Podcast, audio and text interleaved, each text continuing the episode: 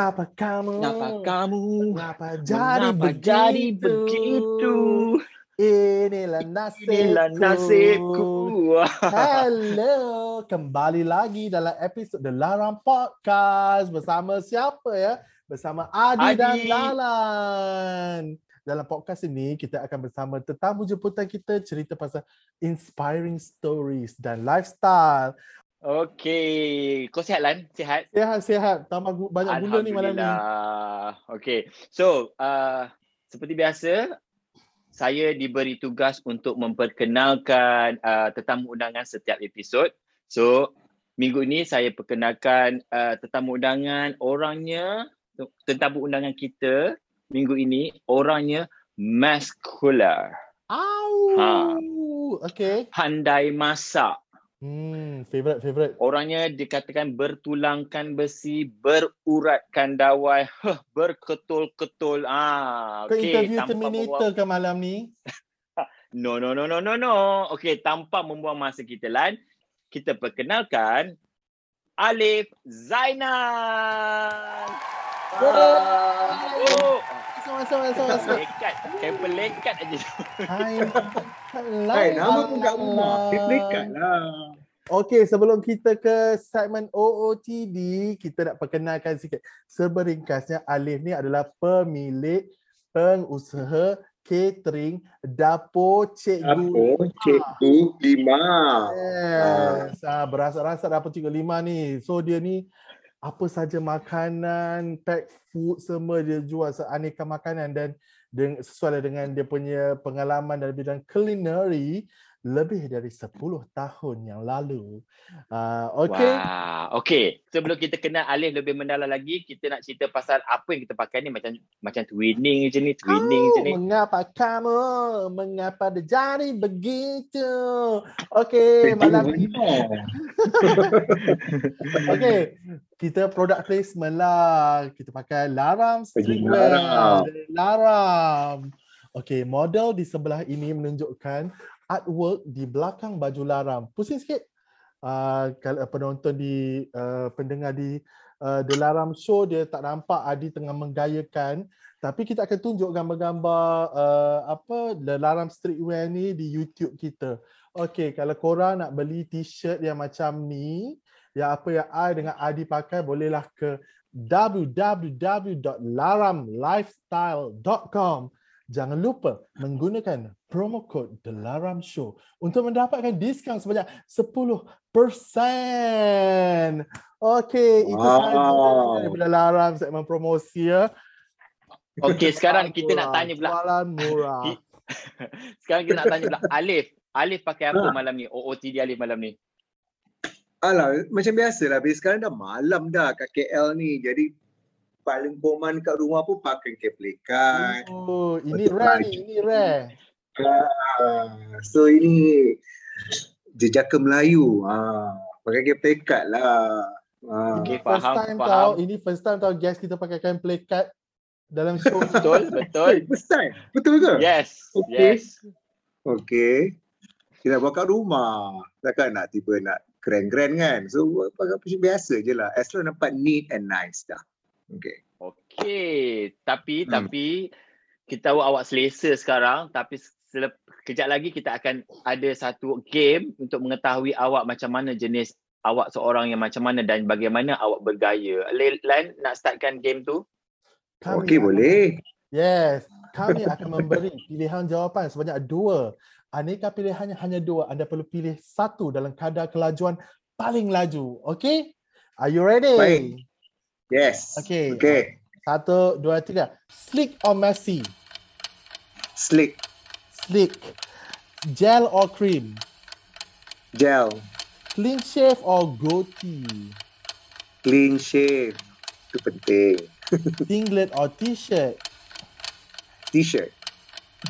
Jeans ketat ke jeans koyak? Jeans ketat. Okey. Slipper Jepun atau terompah? Slipper Jepun. Apa Anas? Selipar Jepun. Okay, Wow, Adi, okay, kita tahu okay. Adi This is- larang or not larang. Kita saksikan gambar ini ya. Tring! Apakah ini ya Adi? Boleh tak macam Oh, OMG, apa punya apa punya uh, apa pilihan yang kau pilih ni Alif, caca merebah segala macam ni. Okey. Jawapan dia senang aje lah. Kalau tengok gambar ni, jawapan dia ialah no laram, not laram. Okey. Not Lara, kau gabungkan jeans ketat, t-shirt, sleek, gel and clean shave. Apa ni? Gabungan Guru hara. Guru hara. Okey. Sekarang ni kita nak mengenali Alif mengenali Alif dengan lebih rapat lagi. Ah, okey. Dalam boleh, segmen boleh. siapa itu? Cuba atas. Okey, dalam laram uh, dalam uh, segmen uh, siapa itu The Laram Show minggu ini kita akan membawakan drama sebabak di sebuah rumah bujang. 3 2 1 action. Eh, pandainya dia orang masak ni, kan? Eh, eh, eh, Alif, Alif. Jangan tukar channel ni. Aku nak tengok ni. Aku nak layan kita masak-masak ni. Kan? Ui, yelah lah, yelah lah. Kau tengok tu Lan. Dia main campak-campak macam tu je pun dah nampak sedap. Lapar pula aku dia buatnya. Betul kan? Eh, Adi. Kau rasa apa kata kita start berniaga musim-musim sekarang ni kan? At least dapat juga kita du- cari duit. Berniaga kat bawah ni pun okey. Yes, good idea, good idea. Ha, eh, jap, jap, jap. Hmm. Pandai ke kau masak Lan? Hari tu kau goreng ayam pun hangus. Alah, itu goreng ayam masa tu. Aku tak perlu goreng-goreng ni. Aku marketing je. Sekarang ni, nak berniaga tak kisah sedap ke tak. Janji kita jual nasi lemak, ada warna putih, nasi. Ada warna hijau, daun. Ada warna merah-merah sikit, sambal. Jalan. Asalkan jual. Oh, ya tak ya juga kau, kau cakap tu Lan. Makanan orang jual dekat apa kat pasar tu, bukannya sedap pun. Tak ada perasaan. Tapi orang beli juga kan? Betul juga kata kau tu. Betul, betul. Setuju? Mana boleh macam tu. Itu nak kita masak kena ikhlas lah. Ha, baru betul bila masak ikhlas baru orang suka. Macam tu lah. Eh, kau ni lah Alif. Kau ni potong steam betul lah. Orang baru bersemangat nak berniaga, nak simpan duit. Kau potong steam lah. Udahlah, malas lah. Kan? aku Kalau beli- tak beli nak berniaga, nak untung satu hari, janganlah. Dia kena berniaga untuk, dia kena ada repeat client. tu yang penting. Ha. Ooh. Layan Dia pandai berlakon lah. Itu dia nasihat daripada seorang entrepreneur. Ha. Ha. Okay Lan. Okay, I nak tanya tentang your business, Alif. Dulu you kerja 9 to 5 job, kerja office buat HR lah, apalah kan. Apa yang membuatkan Betul. Alif keluar uh, berhenti daripada kerja 9 to 5 tu dan akhirnya memilih jalan untuk mengusahakan catering?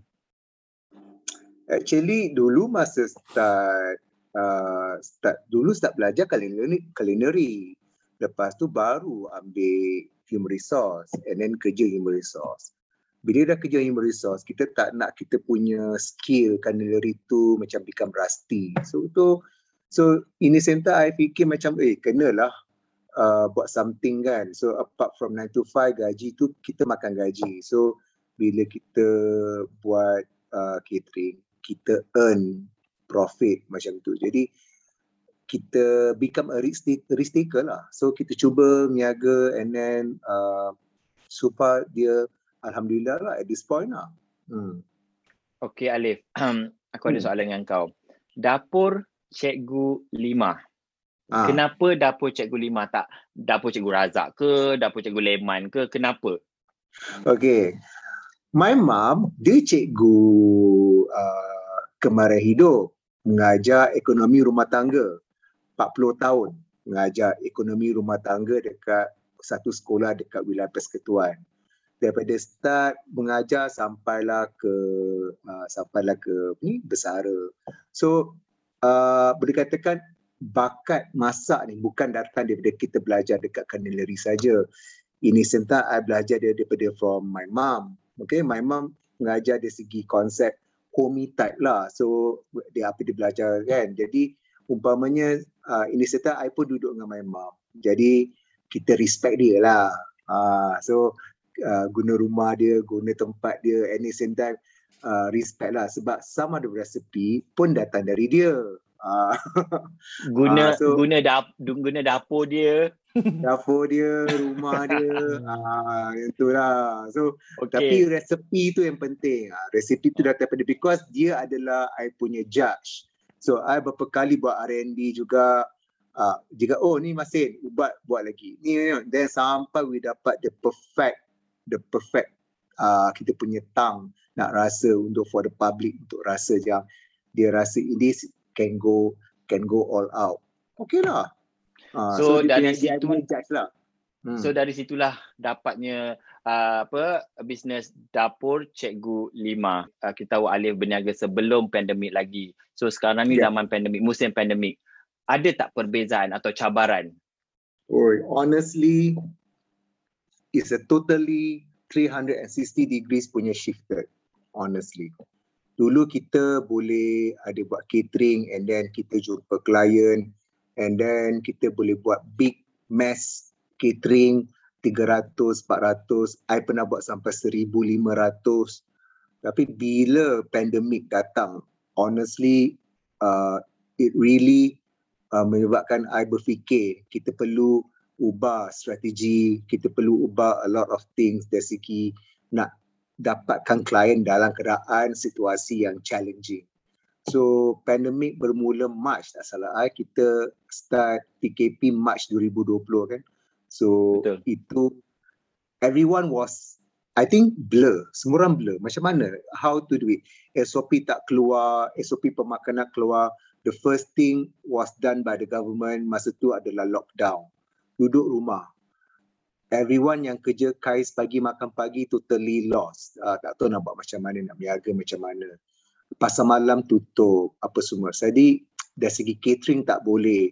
Uh, orang kahwin, perkahwinan tak boleh. So I lost a lot of income dekat situ. So which is my main income masa cerita sekolah orang kahwin, event, function, apa ni macam event, macam company event. So benda-benda macam tu dah tak boleh buat because uh, COVID uh, dia tidak boleh membenarkan kita gather in a mass group. So benda macam tu adalah obstacle bagi all the food caterer untuk carry on. So kita kena ubah. So bila I ubah, I ubah cara kerja buat online. So which is guna Facebook, guna Instagram, guna uh, yang paling powerful lah untuk I punya pemakanan adalah uh, word of mouth. Itu yang paling penting. So word of mouth adalah apa ni bridging between I dengan client ongoing and from starting until today. Uh, kita start PKP hari tu. Apa uh, benda lain selain online yang Alif punya strategi to stay relevant untuk masa sekarang ni dalam bisnes ni? First thing, uh, pemakan, uh, I punya food, I punya konsep mesti homey type. So I tak ada konsep uh, timbang uh, timbang makanan mesti 250 grams ke sambal kena keceput tak adalah. So I konsep tak ada macam tu. So whatever it is, I type is a makanan tu proportionate dia bentuknya seperti kita makan di rumah yang kita puas walaupun kita makan sepinggan. Okay, so konsep macam tu uh, ramai klien suka because kita tak rigid terhadap kita punya klien. Kita tak rigid. So klien suka, eh uh, rasa macam makan dekat rumah lah and some you you have to realise most of my client Diorang duduk di KL, tak dapat jumpa mak bapak. Diorang rindu masakan mak bapak. Okay, so I believe my my cuisine, apa yang I masak, apa yang I jual is some sort of a replacement untuk menggantikan kerinduan diorang terhadap mak bapak diorang. Eh, makanan you sama macam kat rumah I. Sambal you macam dekat gombak. Dekat I asal gombak. Jadi ada satu klien tu, ini sambal style gombak kan? Ada satu klien tu. Dia dapat relate kan I punya masakan tu based on dia punya surrounding which is I'm very happy with that sebenarnya. Wow, that's that's really really nice. Okay, um, hmm. Alif. Okay, para pen, para pendengar di luar sana, kalau korang pergi ke uh, IG uh, dapur Cikgu Lima, kalau korang boleh tengok menu-menu dan uh, jenis-jenis makanan dia orang kat sana. Okay, dekat IG Alif dapur Cikgu Lima ada food yang unik macam nasi lemak balut, nasi bakar gulung. Dari mana Ali dapat idea ni untuk membuat resepi-resepi sebegini? Okay. Kita dah biasa dengan konsep uh, nasi lemak you dah susun. Ada nasi, ada ada apa ni? Ada ikan bilis, ada timun, ada ada sambal this kind of thing. Uh, some of them kalau you kalau nak jadi kreatif orang kali sekali pandang the food look so boring. Okay. So I jadikan dia kreatif in the same time still that dia punya in depth dia masih lagi homey food. So I punya konsep I I travel a lot and I cuba. Okay, instead of guna anchovies, I guna ikan masin yang besar, ikan gelama untuk nasi lemak. So itu and then instead of telur rebus and telur mata telur mata, I guna telur dadah, I balut nasi itu dalam telur. So it look like macam orang kalau eh orang ingat first impression ingat eh nasi pataya ke ni? Pagi-pagi makan nasi pataya. So so benda tu kita ubah. So ubah and then people nampak eh nampak lavish, sambal nampak menarik. So benda-benda macam tu I ubah. Uh, yang satu lagi food I buat nasi bakar gulung tu. Inspirasinya bila I berada di Jakarta. Okay, I selalu sering ke Jakarta dulu suka pergi tengok Jakarta Jazz Festival lah kan. So akan pergi ke Jakarta and then makan makanan kat orang Jakarta. So I suka makan street food. Okay, I tak suka pergi kedai-kedai yang So I pergi kedai street food and then I pernah lalu satu kedai street food yang dia buat nasi. First thing mula-mula I ingat itu ingat uh, pulut panggang. Macam eh, besarnya pulut panggang ni kan. Sebesar bulu. Uh, and then I try, eh ini nasi, oh dia panggil ni nasi bakar. Pak ni nasi bakar pak, nasi bakar pak. So, nasi bakar kita panggil perlu panggang kat Malaysia. Kan? So nasi bakar. So tapi nasi bakar dia, biasalah tekak orang Indonesia, dia orang suka pedas-pedas. So bila I bawa konsep tu ke Malaysia, uh, my first trial, kasih dekat I punya judge lah, my mum lah. So I buat. I Cikgu lima. Cikgu lima lah. Dia kena kena lepas audit tu dulu. Kalau audit tu tak lepas, tak lepas. so I buat, I tiru balik, waktu I infusekan sikit tapi ikut cita rasa lidah orang Malaysia. So I infuse sikit, bermula jika pedas. Oh tak boleh, mak tak boleh carry, mak tak boleh carry. Okay, uh, lepas tu I ubah sikit ikut uh, cita rasa Malaysia. I buat macam daging kicap, I buat sambal ikan, tongkol dengan daun kemangi. Lepas tu I buat ayam kalio, which is tak guna coconut milk tapi I guna susu cair. So, ubah konsep tu and then benda tu boleh blend dengan kita punya tekak. So, there's a lot of R&D has been done uh, masa time tu. So, and then memakan boleh katakan dua bulan jugalah nak go through and then baru I go live. Then, bila go live, public pula uh, accept my food overwhelming honestly public accept je oh ni nasi apa ni sedap sedap tak pernah makan first thing I mula jual I tahu pada bulan Ramadan kita tahu ni masak-masak Melayu kan macam ke macam ya. overall yeah. cross races ke apa ke ke hanya untuk orang Melayu je I also surprise masa bulan Ramadan tu bila I publish dekat grup keramat dengan Setiawangsa, ada non-Malay yang order juga dengan I. And orang order dia duduk populated orang kat PJ, dekat Damansara, dekat Damansara Perdana, Bukit Damansara, where they live yang population yang kurang Melayu tetapi banyak non non-Malay kat situ. Diorang order juga daripada I. And then I got surprised, dia cakap, oh ni nasi bagus, ni nasi sedap, ni nasi healthy. Ni, uh, ni. So I boleh katakan my food across across people. So dia across to everyone. So ya itu penting. I rasa happy lah because I tak specific to to one races only. So I specific to all to everyone. So food for all. Kita tak buat food for one races macam tu lah. Okay. Okay. Uh, uh, sepanjang berniaga ni, uh, Alif dah berniaga dah, daripada berniaga kedai lepas tu jadi caterer lepas tu stop sekejap sebab pandemik now focus on delivery ada tak plan in the future apakah plan masa depan Alif bila pandemik ni dah struck kita eh. So it's hard for you to plan. Uh, dulu kita kalau pergi motivasi, uh, what's your plan for next five years? What's your plan for the next 10 years?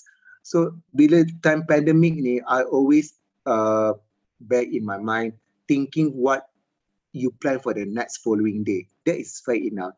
Jangan overwhelming in terms of nak plan towards another 10 years. Kadang-kadang tak menjadi pun.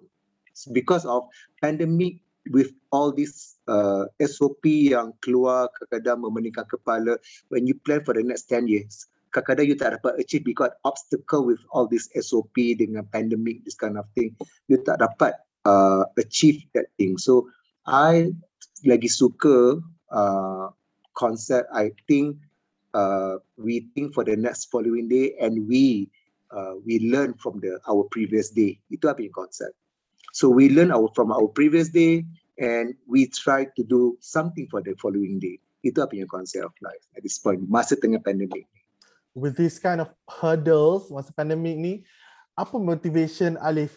Bangun pagi je, celik mata, apa motivasi Alif?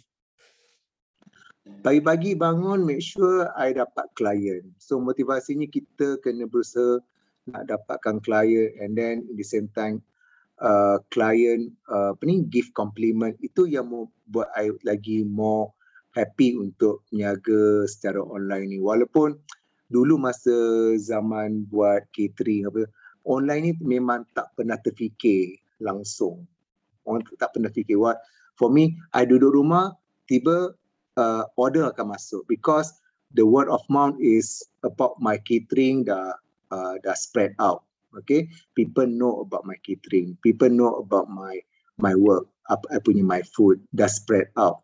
Tapi bila uh, pandemik berlaku so benda tu walaupun spread out tapi people afraid because you cannot do you tak boleh buat apa ni uh, event you tak boleh buat kenduri. Jadi orang tak boleh datang orang takut nak datang. So paling tinggi pun makan hanya untuk setakat dalam komposisi di dalam rumah itu saja. So bila I terpaksa shifted to uh, online business I tak rasa malu. So bagi bagi bagi I itu adalah satu cabaran untuk uh, you have to explore it may work, it may not. Tapi so far I'm doing very well at this point. Yeah. Alhamdulillah. Okay. Hmm. Alif, sepanjang uh, berkecimpung dalam uh, bisnes uh, makanan ni, Betul. apa yang membuatkan Alif ada sometimes you rasa macam happy sangat? Happy bila klien uh, puji makanan. Uh, cakap ini uh, makanan lain pada lain. Makanan lain pada lain. Lepas tu keep on. Itu yang buat I strive nak to uh, to kasih 150% to all my client yang walaupun perniagaan ni tak besar so uh, tak untung. I mean uh, dari segi margin profitnya tak adalah macam zaman uh, catering dulu. So tetapi yang paling penting you keep on ongoing selling your food. Itu dah cukup satu achievement because dia occupied your life. Itu yang you happy buat all this. Even though uh, struggle, you bergerak ku, uh, ke hulu, ke hilir, tetapi itulah salah satu uh, you akan ingat because itu uh, bagi I uh, walaupun itu adalah bak ketelan tadi adalah hurdle tapi bagi I itulah satu imperfection untuk kita perfectkan diri kita last question untuk segmen ni I nak tanya you kalau ada hmm. tips-tips yang penting untuk orang-orang di luar sana yang sedang atau berminat uh, untuk menceburi food business. Tip pertama, pertama kena ada modal lah. kena ada modal lah. So uh, you cannot uh, apa ni start business dengan bercakap mulut saja. So you kena ada modal dan you kena realize food business it can be a very risk food uh, risk, risk business juga. So kadang-kadang because you invest and dia mungkin tidak memberi pulangan kepada you seperti yang you nak. So uh, tips yang pertama adalah you kena ada modal. Tip yang kedua makanan kenalah sedap untuk semua lidah-lidah di Malaysia. Kena sedap tips yang ketiga make sure yang you ada buat satu bridging dengan your client not just food tetapi your gesture bila jumpa client you down to earth itu yang buat client more uh, relate dengan you So Connection. itu yang connection betul. So itu yang uh, for time ni itu yang paling uh, tiga perkara yang pa- paling penting lah. And then uh, yang keempat paling penting uh, banyak berdoa juga kepada Tuhan.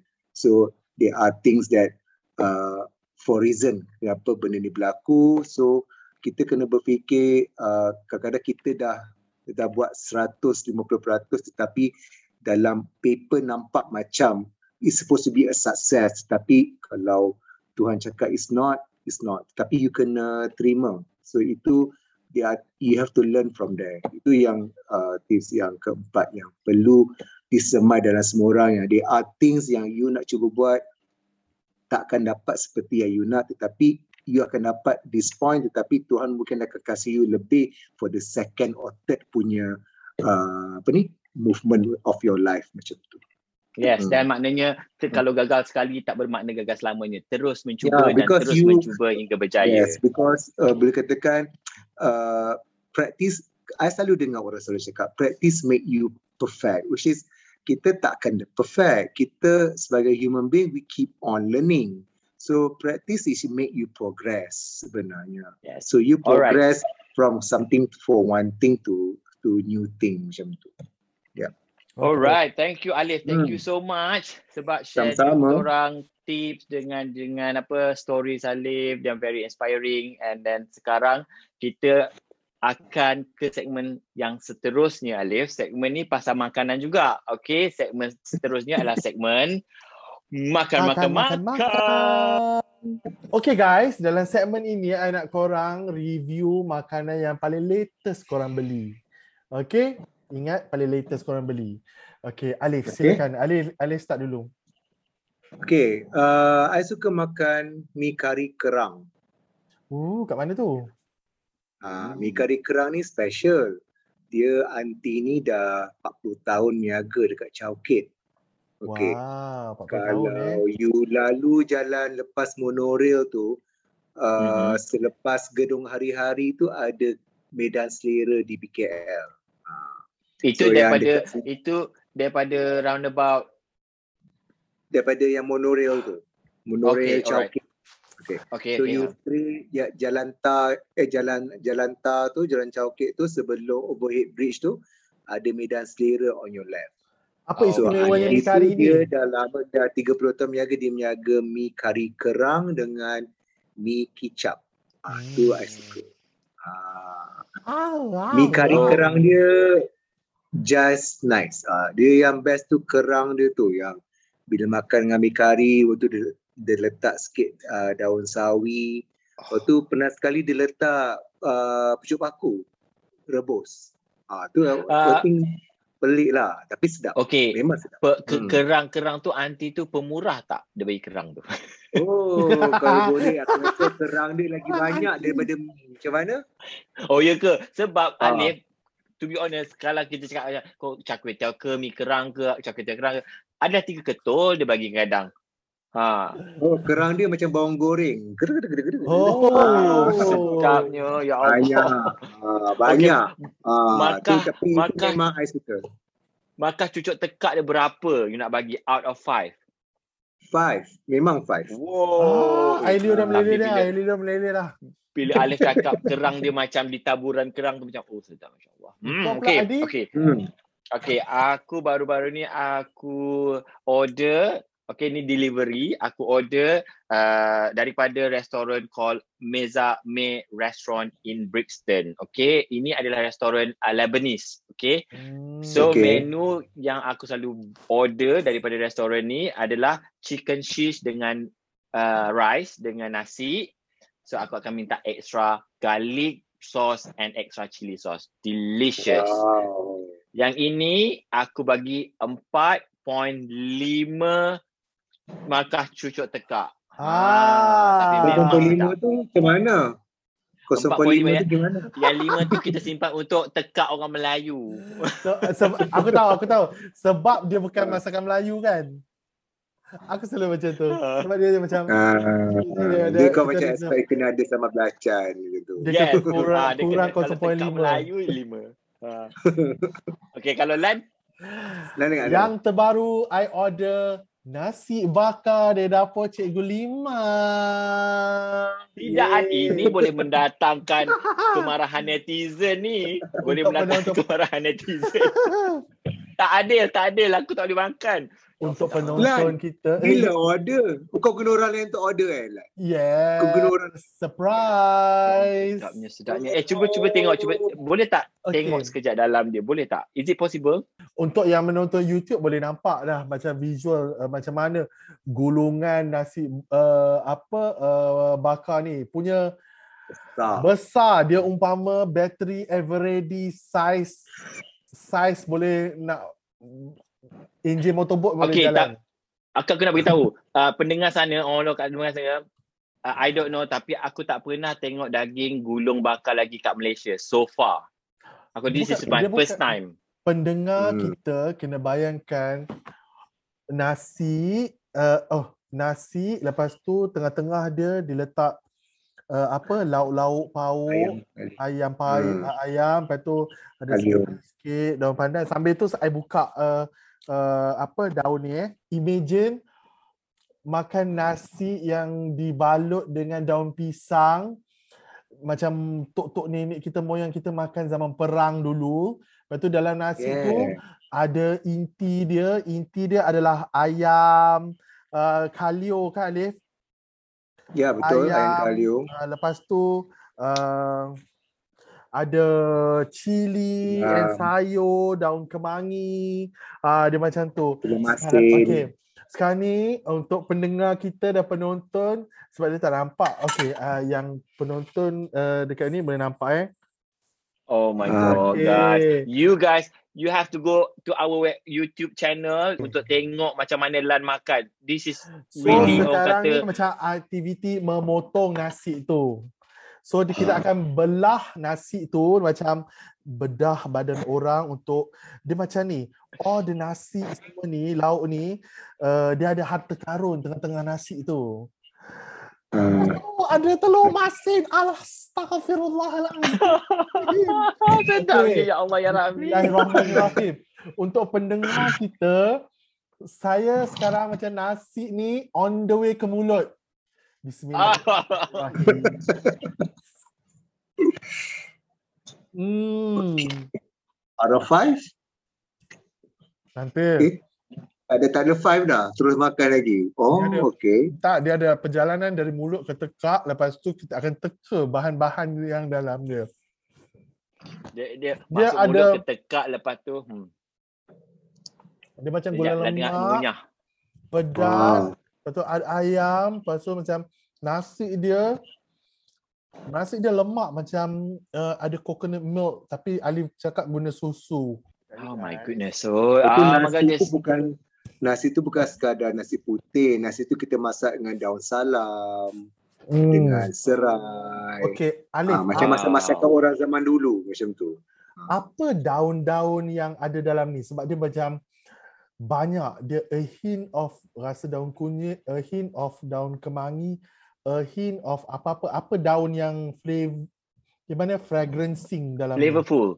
flavorful. Okey, yang daun yang digunakan untuk fragrancekan nasi adalah kita guna daun salam. Hmm. Okey. Lepas tu kita ada guna serai. Lepas tu kita Hmm. kita ada guna macam uh, banyak kelapa lah. Tapi kelapa saya tak guna kelapa ni kelapa kotak. Guna kelapa fresh. Tu yang buat naik. Okey? Dari segi lauk pula kita letak daun kemangi which is orang Malaysia tak tahu daun kemangi tu apa. Kemangi kemangi yang tahu daun kemangi adalah orang Indonesia. Okey? Daun kemangi sebab daun kemangi ni uh, kalau kat Malaysia kalau orang selalu guna adalah daun salam eh daun selasih. Ha, macam tu. Okey? Adi jangan So, sedih, ada Adi cili jangan padi. sedih. Teruskan bercerita Alif, betul bercerita. ada cili padi. Lepas tu kita letak kacang panjang untuk kita letak daun selung ha, so dia akan rasa uh, ada rasa kesegaran bila kita makan.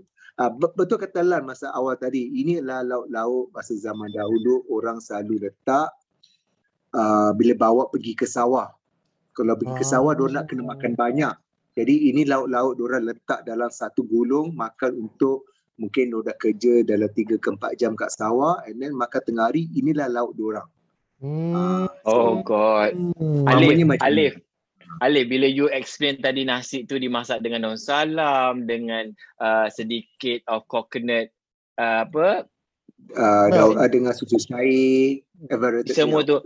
I dah ma- tak tak tak tak ada tak ada bau, tak ada apa tekak I dah macam macam tu dah macam ya Allah sedapnya bubak dengar je uh, ingredient je dah macam oh, sedapnya. Okay, semua tu dah di wrap dalam daun pisang. Daun pisang tu dibakar. Kau bayangkan aroma daripada daun pisang tu naik bersatu. Ya. Adalah perpaduan lauk-lauk ayam dan nasi. Bayangkan penonton dan pendengar kita ya. Oh my Dia god. adalah This is not sejenis- fair. Alif, this is not fair. Ah, tidak adil. Okay tidak Lan, adil. out of five. Berapa Lan out of five? Okey, saya mewakili rakyat Malaysia yang prihatin memberi uh, uh, apa uh, macam stop kita punya food review kita sekarang ya. Out of five is 10. Ah, nampak bicep. Ah. Ah, belanja. Wow. Okay. Sedap, sedap. Alif, Oh my God, congratulations Alif dapat cikgu lima. Thank you. Oh Terkejut lah. Lan beli lauk ni. Tak sangka pula. Mesti guna orang lain beli ni tadi. Surprise lah kita review. Surprise. Oh my god, this is delicious. I God, Okay. not fair, not fair. Okay, like kau kena berhenti sekejap. Kau tidak nanti aku akan keluar daripada skrin ni sekarang juga. Ada kenyang. Okay, sekarang nak korang suggest, tem- rec- please recommend tempat makanan sedap al cucuk teka al terbaik di Malaysia. Adi gunakan teknologi throwback untuk throwback makanan yang dulu-dulu kau rasa paling sedap di Malaysia. Silakan. Okay, uh, para pendengar uh, podcast Delaram Show, uh, saya nak recommendkan korang cuba uh, food ni sebab ni antara food yang saya suka. Uh, kalau balik Malaysia, saya mesti order food ni. Uh, nama food ni lah ayam masak kicap dari tiga budak gemuk. Korang Google tiga budak La, la, gemuk ayam masak kicap. Oh, sedapnya. I cakap pun dah I kawanan cakap pun Elliot ter- ter- ter- ter- ter- ter- ter- telan. Dia orang banyak, dia orang banyak branch kan Lan. Dia ada Banyak. dekat uh. Kota ada. Yes. Kota Hatta Maju ada Mas ya? ada. Harta Mas Hmm. ada. You siapa yang tak pernah cuba berbaloi untuk cuba. Dia simple je. Nasi kicap dengan sambal dia dan nasi putih dan ada telur dah cukup, dah cukup lengkap bagi I macam yang ini I bagi 4.8%. Cucuk Okay. Wow. 2% tu kenapa? 2% kurang tu kenapa? sebab nak bagi lebih pun tak boleh sebab dia literally just uh, ayam masak kicap aja. Tapi Oh. sedap. Tapi Okay. sedap. Tapi sedap. 4.5. Pedas. Hampir nak uh, masak ayam masak kicap tu tak pedas sangat. Ada hint of chili tapi sebab dia punya chili apa sam apa, sambal belacan dia tu itu Hmm. pedas. Tapi kalau ada sambal belacan tu baru lengkap. So delicious. You guys Okay. should try. Tiga budak gemuk ayam masak kicap. Pasti. Dia yang paling uh, dikenali dekat H the H Hartamas tu lah, betul lah. Hmm. Hmm. Okay, Alif pula uh, recommend Okay. station. Uh, I tak ada kedai makan. It's just that I suka pergi satu kedai bakery ni. Uh, bakery ni terletak di uh, SS24 Petaling Jaya. I love nama dessert. Ke, uh, ke, uh, dia kedai bakery ni dia uh, buat uh, paling yang saya suka dekat situ adalah dia punya Swiss roll. Rare ni. Oh. Swiss roll dia kalau kita dah kita dah been uh, kita dah kita dia sudah diamuk dengan Swiss roll yang kita nampak dekat mana-mana. Tetapi bila Yes. I cuba Swiss roll ni something different. First dia dia ada banyak flavor. Dia ada uh, green tea, dia ada coffee, dia ada chocolate, dia ada pandan. And then uh, satu-satu Swiss roll ni I suka dia punya cream dia guna diplomat cream. Kalau siapa belajar culinary, diplomat cream antara whipping cream campur dengan custard, whipping cream campur dengan coffee cream, whipping cream campur dengan apa jua seperti green tea. So dia kan jadi diplomat cream. So bila dia diplomat cream tu dia and then dia punya with dia punya texture of uh, apa ni uh, cake yang untuk rolling tu dia punya bila makan tu macam terus macam melekat dalam mulut. Itu asyik. Hmm. Nama kedai dia Ali dia Ali cakap tu macam ya Allah sedapnya insya-Allah. Dia macam nama perasaan dia ada seperti bread and, toast. Ah, nama kedai bakery ni bread and, bread and toast uh, terletak di SS24 uh, Petaling Jaya ada shop lots kat situ. Dia satu-satunya nama bread and toast, tak ada benda lain. Ah, so tak ada kedai lain yang ada bread and toast. Dia seorang je dekat situ. So Ah. siapa nak pergi ke sana boleh guna I punya cakap nama I so boleh dapat 6% off guna I punya discount. Hmm, Ah, dia pun 6% promo code guys, juga. uh, yes, guys kat luar sana pergi uh, bread and toast cakap Alif Zainal you got 6% discount. Okay. Ya. Tadi Lan nak cakap apa tadi Lan bila Alif cakap tadi Dia macam kau tahu tak macam kau dengar iklan Yusof Tayyub. Ah macam tu. Perasaan kau telan yes. Sweet dia lepas makan pedas-pedas tiga budak gemuk, ah, dia kena makan Swiss roll benda yang manis untuk hilangkan Eh, pedas tu. sedapnya. Hmm. Cara Alif cara Alif di- describe tu dia punya sponge ada ada dapat dapat bayangkan sponge dia yang lembut, krim dia yang very delicious and oh god. Okay, Lan punya ni okay berapa uh, markah Alif? tekaknya berapa markahnya? I tetap kasih lima. Oh. Okey, bagi. I pula adalah kerabu kaki ayam Kaki air- taman ayam.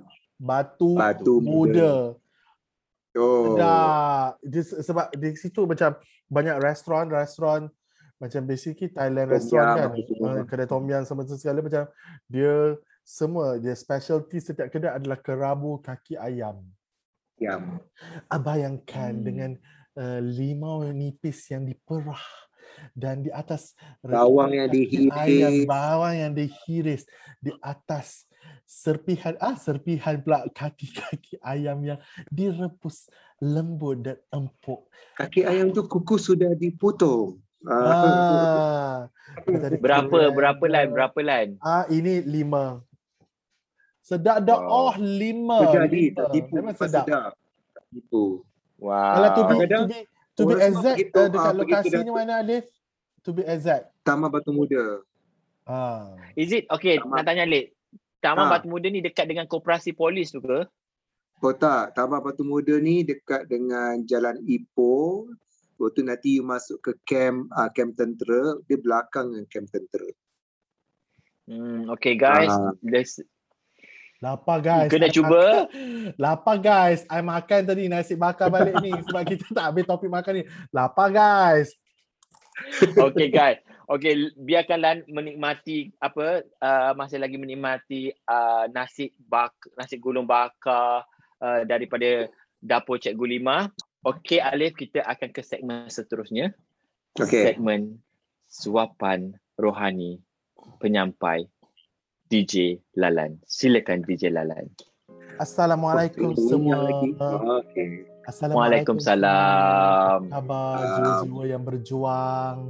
Bagaimana perjuangan anda semua hari ini eh?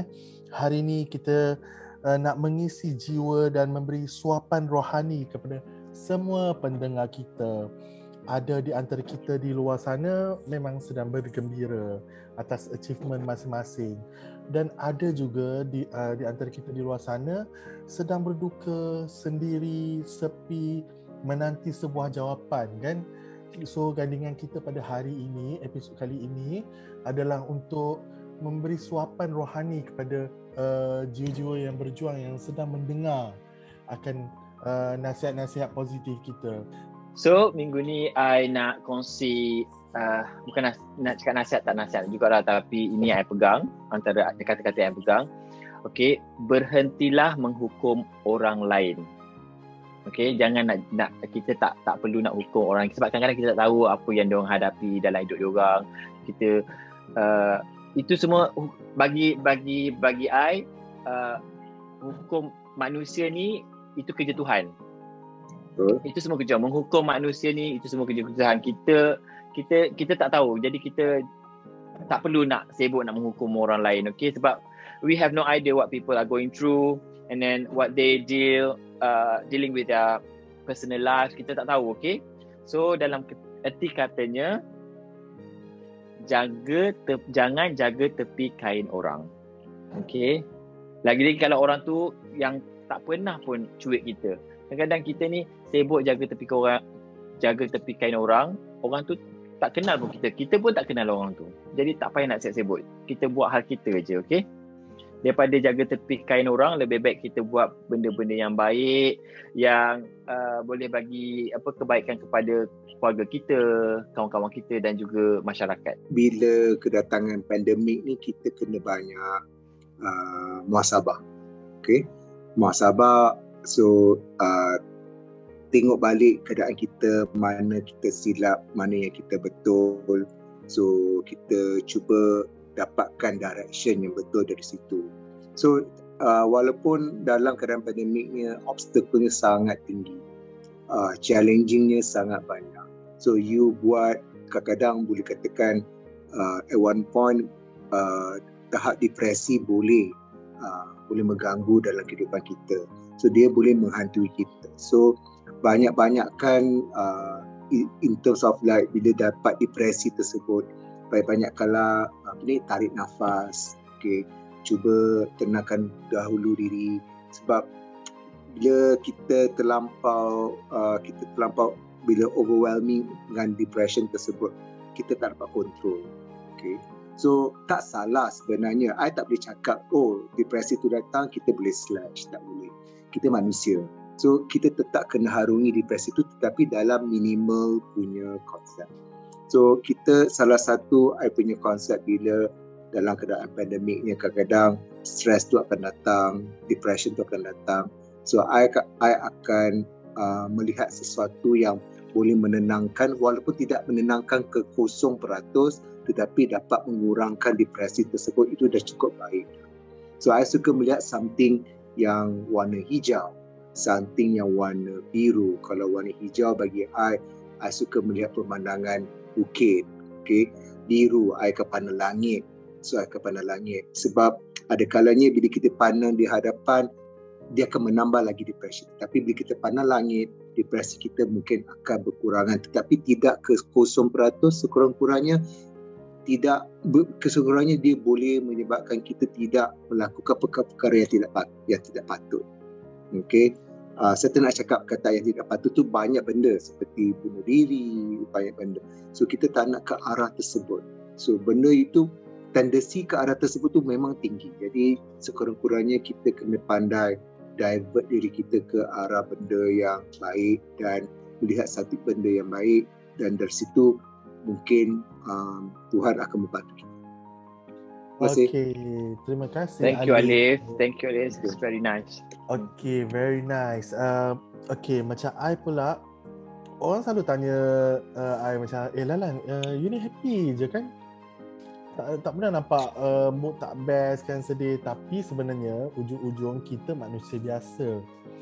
Happiness akan kita portray di mana-mana platform yang macam orang boleh tonton kita happiness kita akan portray dekat social media. Takkan kita tunjuk gambar kita menangis dan semua tu.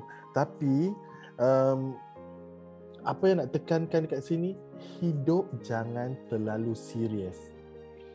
Ya. kita akan always diuji dengan segala kesempitan dan segala problem masalah kerja tekanan itu dan ini. Berikan sedikit ketawa dalam kehidupan kita you know to color your day kan? Uh, and then uh, kadang-kadang kita ni dalam busy terlampau fast pace sangat kehidupan kita ni kadang-kadang kita lupa nak hiburkan diri kita. So dia hmm. akan uh, reflect kita punya energy and then mulalah air muka kita drop. Lepas tu orang cakap dengan kita kita acuh tak acuh. So biarkan je uh, kita you know bak kata orang macam macam biarkan diri kita dancing in the dark. Biarkan diri kita menari dalam hujan walaupun kita dilanda musibah. Supaya tenaga kita tu tak merundum. Dia macam at least cahaya positivity tu keluarlah walaupun kita ni macam uh, dilanda masalah. Masalah akan tiba. Kita perlu uh, tahu cara nak tangani je dah. Biarkan jiwa kita senang. Itu saja itu saja yeah. dari kita. Okay, thank you so much Adi dan Alif and then semoga kata-kata kita dapat menjam bagi uh, apa jalan untuk uh, pejuang-pejuang kita di luar sana ya okey. Okey tepuk tangan untuk diri InsyaAllah. masing-masing. Tepukan. Okey, itu dia uh, sudah-sudah segmen Suara Rohani, Rohani. Uh, harap pendengar dan juga penonton uh, The Laram Show dapat mengambil sedikit uh, sebanyak uh, benda yang positif daripada kata-kata kita tadi insyaAllah. So, tibalah kita ke penghujung podcast The Laram Show. Okey, Alif, jika ada informasi atau promosi-promosi daripada Dapur Cikgu Lima untuk dikongsikan bersama pendengar-pendengar podcast kita, silakan. Uh, untuk promosi tak ada lagi tapi dari segi okay. uh, keadaan jualan seperti biasa so saya jual dua jenis makanan iaitu nasi bakar gulung nasi bakar gulung tu terpecah kepada tiga jenis iaitu nasi bakar gulung ayam kalio yang seperti Lan makan sekarang ni tengah makan ke Lan? Okay. dah stop dah stop kedua yang kedua daging masak kicap. Okay. Yang ketiga adalah menu terbaru yang saya cipta sambal ikan tongko daun kemangi. Okay. So ada tiga jenis protein kat situ. Ayam, daging, ikan. Okay. So untuk menu yang kedua saya menjaga nasi lemak egg palette. Okay. Itu makanan pagi. Okay. Saya nasi lemak yang dibalut dengan telur diletakkan dengan eh, ikan masin kelama, timun dan lauk-lauknya adalah rendang kerang yang paling orang suka. Yang kedua adalah sambal sotong dengan sambal paru. Yang yang seterusnya kita menjaga ayam goreng berempah, goreng live, terletak pada panas. I terus drive, hantar ke rumah Lan ke rumah Adi ke hantar Lan. Panas-panas lagi ayam goreng tu. Masih crispy lagi. Wow. wow. Okey di di uh, di mana kalau, kalau dekat Adi boleh bawa pergi ke Master Chef UK tunjuk dekat judge tu cakap yeah. inilah crispy yang sebenarnya. Still hot, still hot, okay. Okey Alif. Uh, untuk para pendengar dan juga para penonton uh, YouTube channel di mana dia orang nak dapatkan juga macam mana dan bagaimana? Okay, as for now, I guna I punya IG Alif Zainal, okay, uh, untuk menjual makanan tersebut, promosi dan sebagainya. Ya, ini same time juga anda sekiranya anda ada di dalam mana-mana Facebook group yang melibatkan uh, bazar-bazar untuk jualan makanan, I ada di sekitar Kelang Valley punya Facebook group Keramat Setiawangsa, Damansara Perdana, Sri Damansara, Bazar TTDI punya Facebook group. Semua I akan selalu I publish. So you akan nampak nama I, you akan nampak makanan I publish kat situ. And I do, kalau search balik aktiviti tersebut, I seorang jual, jual nasi bakar gulung. Tak ada orang lain yang jual. So senang nak cari sebenarnya. So no problem. Macam tu. So number? senang. Okey, terima kasih. Okey, terima kasih Alif. Terima kasih Dapur Cikgu Lima. Semoga harap-harap insya-Allah saya boleh cuba apa ah Ah, nasi boleh, boleh. nasi Balik KL bakar. Okey, ini adalah penutup bagi uh, episod kita kali ini. Jangan lupa teruskan sokongan anda dengan membeli barangan atau produk dari Laram Lifestyle di laman web kami www.laramlifestyle.com dan anda juga boleh mendapat diskaun sebanyak 10% dengan menggunakan promo kod kita orang The Laram Show semua dalam kartu perkataan rapat-rapat The Laram Show. Sampai di sini saja. Terima kasih Lan. Okey, untuk uh, pendengar semua untuk uh, dengarkan kita punya The Laram Show untuk episod-episod yang akan datang dan episod yang lepas-lepas boleh dengar di Spotify dan please follow kita punya Instagram page the.laram.show. Okay, thank you Adi, thank you Alif. Sama-sama. Thanks for inviting me for this. Sehingga kita bertemu dengan uh, tetamu kita dalam episod akan datang. Bye-bye. Bye.